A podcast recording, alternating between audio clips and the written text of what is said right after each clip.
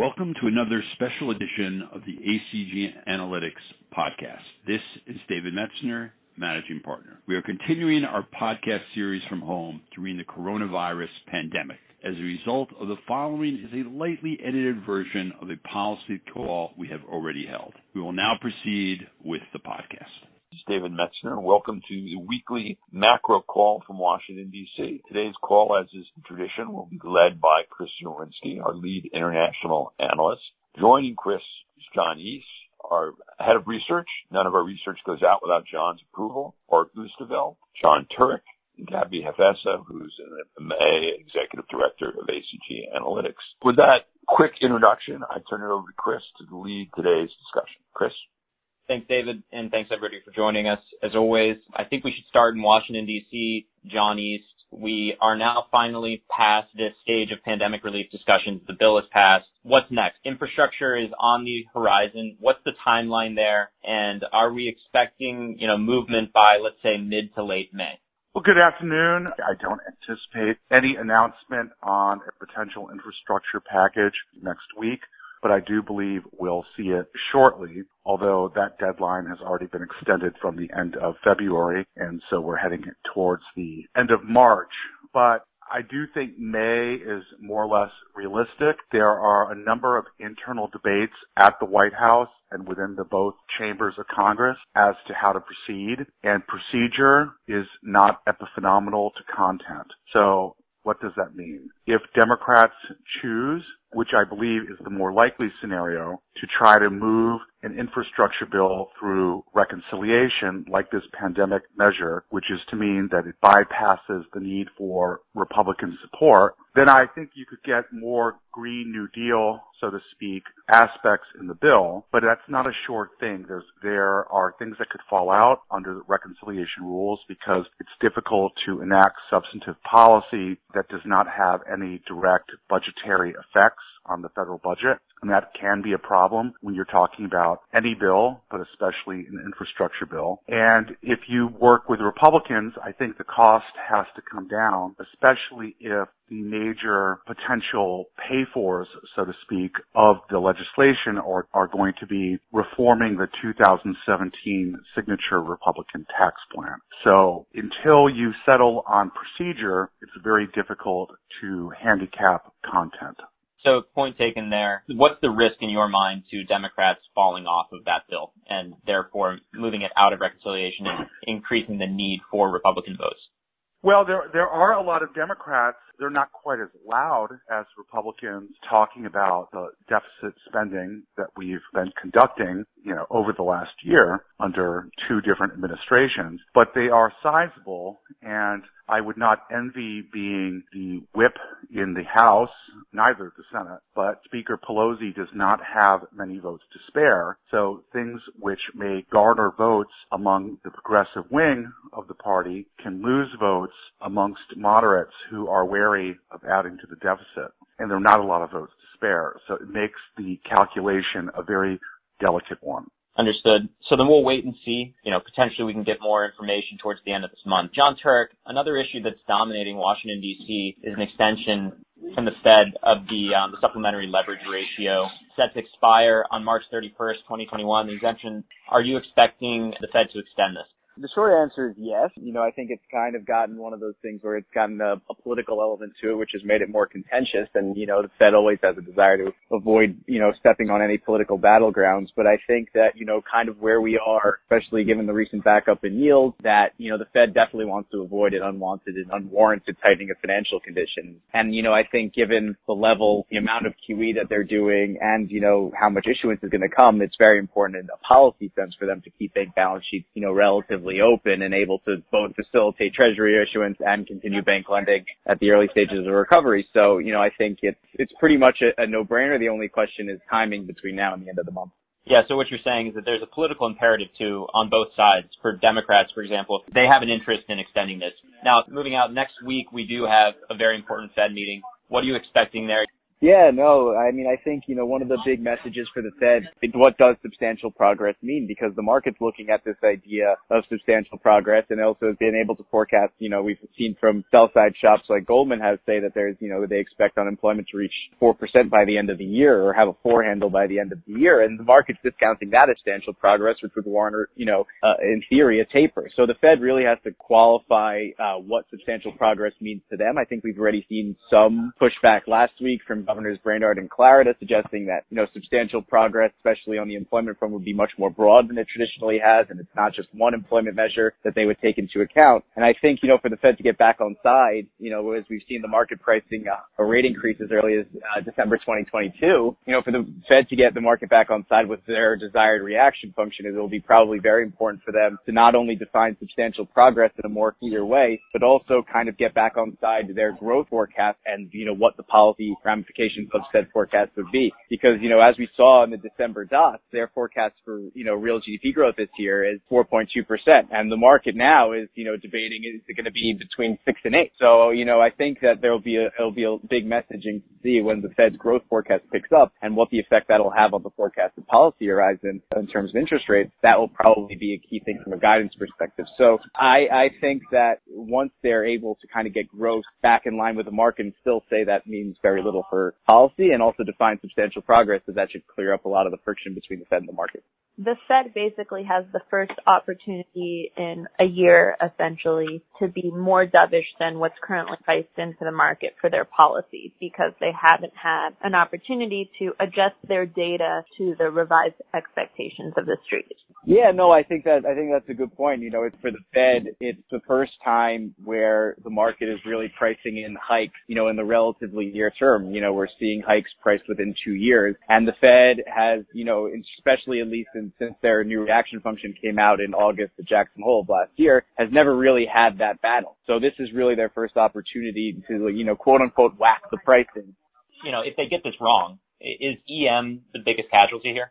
Um, yeah, it's certainly easy to say that EM would be, you know, a pretty significant worry because the Fed is at a pretty critical point now in terms of, you know, really proving to the market that they're serious about this thing because, you know, for the, if the market is able to ratify and say that, okay, we're comfortable with the pricing, you know, in, in the one year, one year part of the curve, that kind of would signal broader things that, you know, this, this new reaction function isn't real and the Fed will, you know, adjust and they'll cut off all these, you know, circuit breakers that have traditionally haunted things like EM, especially in, in prior taper episodes. So yeah, I think, you know, if the Fed gets their messaging wrong, EM will be a prime casualty, especially deficit EM, which is already struggling, you know, from Turkey, Brazil, Mexico, et cetera. Uh, we can't go past, you know, talking about the Fed without mentioning the ECB today, John. Pretty dovish, said they'll pick up pace bond buying. What other takeaways do you have from today?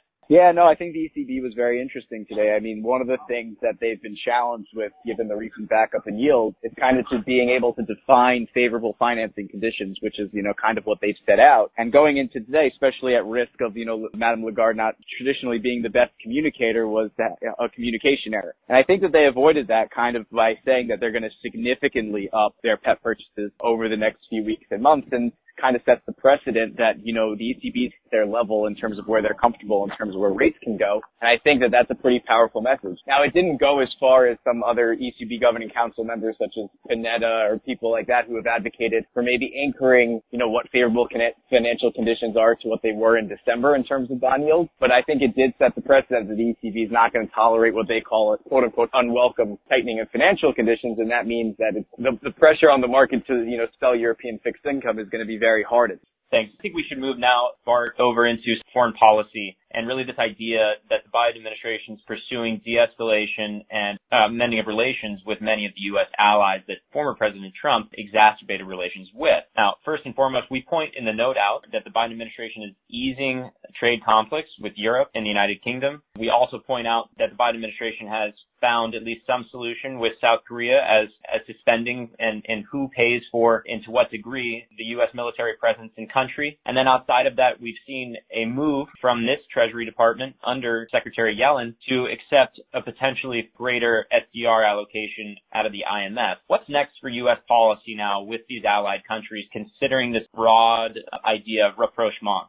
Yeah, thank you, Chris. So quickly on on the de-escalatory steps, because let's not exaggerate their importance. In some cases, just a ceasefire. So the the prime example of that is Airbus Boeing between the U.S. and the U.K. and between the EU and the U.K. There's now an agreement to not levy additional retaliatory sanctions for a period of four months. This disagreement is, you know, it certainly transcends this administration, the past administration. It's about two decades old. It's not going to be easy to resolve, but at very least, you know, at the moment, no additional industries are going to be dragged into with punitive tariffs. So there is a long list of transatlantic trade frictions. This was just a very high profile one, so it's positive news in that regard. You mentioned the, the, the agreement with South Korea and at the G20 side from the SDR allocation, which will help a lot of countries like uh, Turkey, South Africa, or Argentina, basically any emerging market with balance of payment pressures, all the way down to the likes of El Salvador and Suriname. They also, you know, unblocked the global discussion on digital taxes, and that uh, was also a significant significant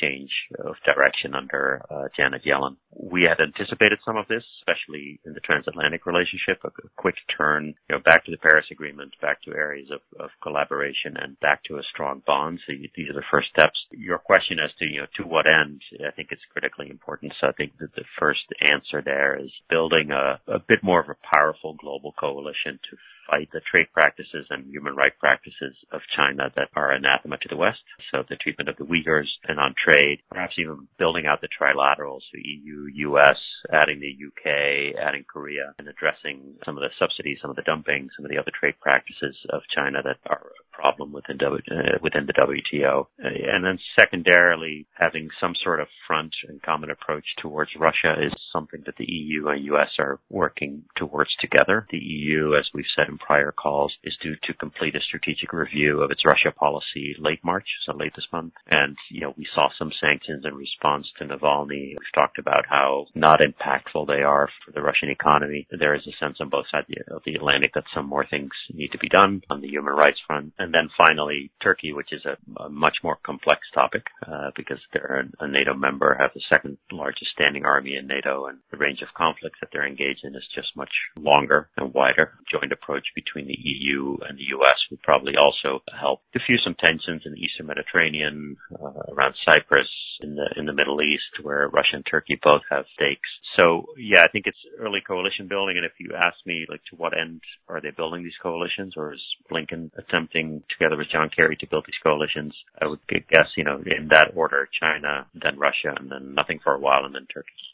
Uh, you, you touched on a bunch of topics there that I want to dive a little bit deeper into. So the U.S.-China relationship is fascinating. In the way that the Biden administration is going to address them, uh, that relationship is also not yet entirely known. What is clear, though, is that there's going to be an attempt to engage. And I say that because now we finally have the first meeting between high-level officials on both sides. It's scheduled for sometime next week, at least to my knowledge, in Alaska. Secretary of State Tony Blinken will be there, and so will Foreign Minister for, for China and a very high-ranking party official who is um, a close confidant of, of President Xi. You know, it has been characterized as a strategic dialogue by some, and then Tony Blinken himself pushed back on that and said this is nothing more than just kind of a, a get to know each other meeting and, sh- and show symbolically that we want talk. So I'm interested to see what comes from that, and it seems like there's a misunderstanding on both sides right now as to what the actual desired outcome is beyond just you know a symbolic victory you know, high level meetings are super important, but let's also note that they never really stopped, right? Uh, under the Trump presidency, the, there were high level meetings about trade, including in the Oval Office. You know, an outcome that would indicate that there's an effort towards more strategic dialogue would be actually a resumption of regular working level meetings.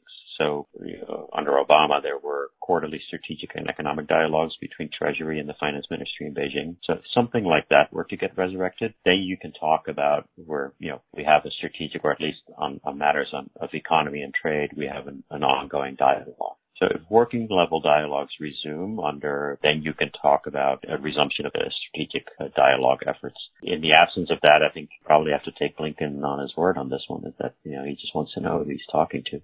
What, one thing that's particularly interesting to me, so we're talking about this high level, you know, U.S. China meeting to discuss. There's some interesting things that are happening in the private sector of both countries. Um, one of the outcomes of the National People's Congress, the NPC, which concluded today, was a couple things. One is setting a growth target above 6%, and I put quote unquote there, not very clear, but above 6%. And separately, Xi wants to invest a lot of additional capital into technology, including chip making. Now, from the high level, we have cooperation, seemingly at least a willingness to engage. We'll see how far it goes. But at the private sector level, an interesting announcement coming out of this week was that the China Semiconductor Industry Association, so like a broad group of chip makers, is going to work together and, and host their own strategic dialogue with the Semiconductor Industry Association in the United States. This is to discuss standards, technology, you know, integrated supply chains, and the area was a particular target for President Trump and President Biden is set to really continue a hard line on this industry. Now, how do you reconcile, it seems to me, a positive sign to see industry cooperation at that type of level on such a sensitive area for both countries and both economies?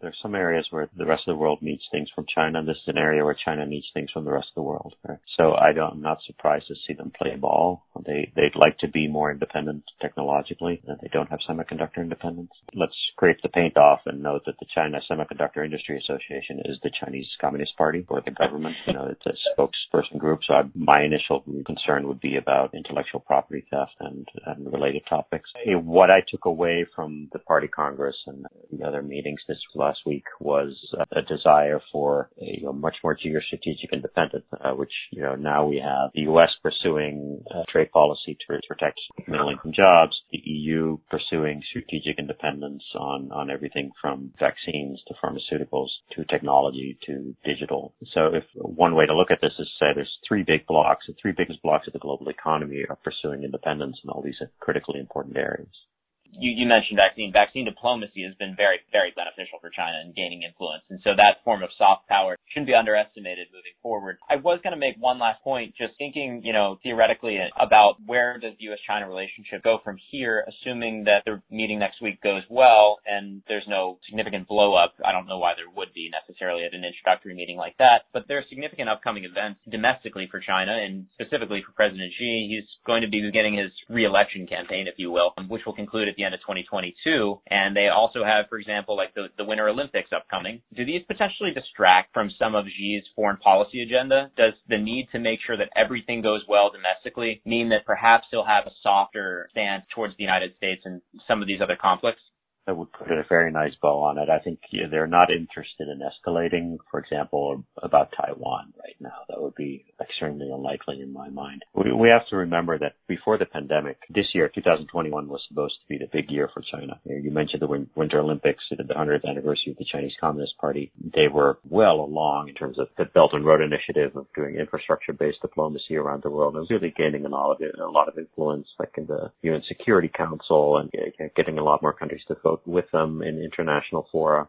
Obviously, the pandemic threw a wrench in that, like it did in, in everything else. I don't think there'll be an escalation at this weekend's meeting. I agree with you, the one in Alaska, but uh, I expect Blinken to be quite candid and clear with them about the South China Sea, about Taiwan, about Uyghurs, about human rights broadly. The man can speak quite bluntly, so I, I expect that to happen. I don't think there'll be much of a Chinese reaction. You know, we, we all know where the fault lines are. I, I don't see why Blinken would pull any punches even if the meeting is introductory now, finally, to the to the last area that I think is going to be particularly interesting in how the Biden administration handles the relationship is with the U.S. presence in the Middle East writ large. We've seen an emphasis on bringing Iran back to the negotiating table, and we've seen an emphasis to kind of distance themselves from Saudi Arabia, despite obviously you know the importance of that relationship historically and moving forward to the United States. I say that because I, I'm thinking about, for example, these these attacks on the Ras Tanura infrastructure, energy infrastructure, the lack of a forceful U.S response to the Iranian, you know, tacitly approved Houthi rebel attacks there. If Iran wants to get back to oil markets and, you know, have some sanctions reprieve, is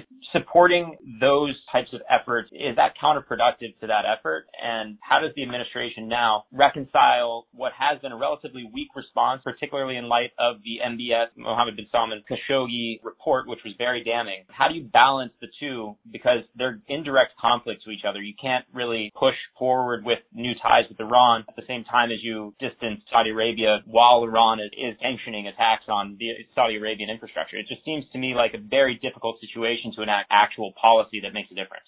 Yeah, I, I think you're, you're right. Exactly. The, threading the needle here is super complex, and I have been saying for months, and I continue to believe that you know either the vice president or the secretary of state will visit Saudi Arabia soon before JCPOA talks restart. Efforts need to be made on, on both sides. Uh, on on Iran, I think its behavior is also staking out an initial negotiating position in what, whatever renegotiation of JCPOA is going to look like. Iran is incentivized to misbehave in the next few weeks before getting to the table, just to extract concessions at the table. In the end, you know, they, if you ask their opinion, they say, look, we, we were in compliance with the international agreement that we signed, and then the U.S. pulled out. So the U.S. will have to compromise first. Obviously, that's not reality, but it hurts them nothing to, to make it look like that's the reality and, and stake out a difficult position. I would like to thank everyone for joining us today. I'd also like to thank our team of analysts for offering their unique insights.